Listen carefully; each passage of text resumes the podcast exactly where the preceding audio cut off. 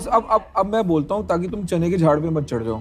नहीं नहीं पहला और आखिरी आखिरी प्रोडक्ट भी है। इससे ऐसा प्रोडक्ट दोबारा में कोई बनाने की कोशिश ही नहीं करेगा। तो कैसे तुम सब लोग? उम्मीद करते हो अच्छे हो गए। तो शुरुआत करते हैं बिना टाइम वेस्ट करें। तो अश्निल गोरा ने रिजाइन कर दिया भारत पे से। क्या? हम मालूम है तेरे तो हम सब जानते हैं Ashneel to the point straightforward बात करते हैं। वो सिर्फ़ बंद कर दे। तुम सब अपनी ज़िंदगी बर्बाद करो। बॉस ये, ये सब दोगलापन है। मैं तेरा दोगलापन उतारता हूँ अब। कोई पर्दा बीच में नहीं रखते। उनका जो मन में आता है साफ़ साफ़ बोल देते हैं। भाई तुमसे नहीं हो पाएगा ये सब दोगलापन है।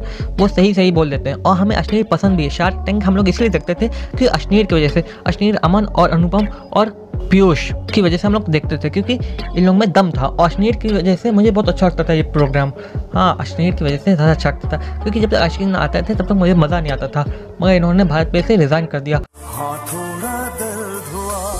अश्विन गुआर ने कंपनी मैनेजिंग डायरेक्टर और बोर्ड डायरेक्टर पोस्ट से इस्तीफा दे दिया है। उन्होंने भारत पे बोर्ड से दिए गए अपने इस्तीफे में कहा है कि आज मैं ये बहुत भारी मन से लिख रहा हूँ। क्योंकि मुझे उस कंपनी से जाने के लिए मजबूर किया जा रहा है, जिसे मैंने खड़ा किया है। दरअसल बात ये हुई थी कि माधुरी जैन ग्रोवर, जो कि अश्नीर की पत्नी है, इन्होंने अपने लिए, यानी अपने घूमने फिरने और कुछ चीज़ें खरीदने के लिए कंपनी का पैसा अपने लिए यूज़ किया, इसलिए कंपनी ने उन्हें निकाल दिया। ये बताया जा रहा है। इस वीडियो में हम साफ़ साफ़ देख सकते हैं लोग अश्नीर ग्रोवर की पत्नी और अश्नीर के जाने के बाद कितने खुश हैं। इतनी खुशी। शराब पिया जा रहा है। यहाँ पे शराब पिया जा रहा है। दारू सब हो रहा है। वाह मानना पड़ेगा।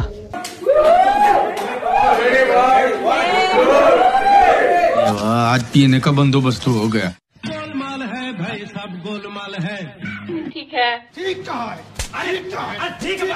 अश्नील गोर ने भाजपा को फ़र्स्ट से लेकर अश तक पहुँचाया। हज़ार दिन तक हज़ार दिन तक काम किया है। कुछ शब्दों में बोल देता हूँ। प्रॉब्लम सही है तेरे से ना हो पाएगा। भाई तू नौकरी ढूंढ।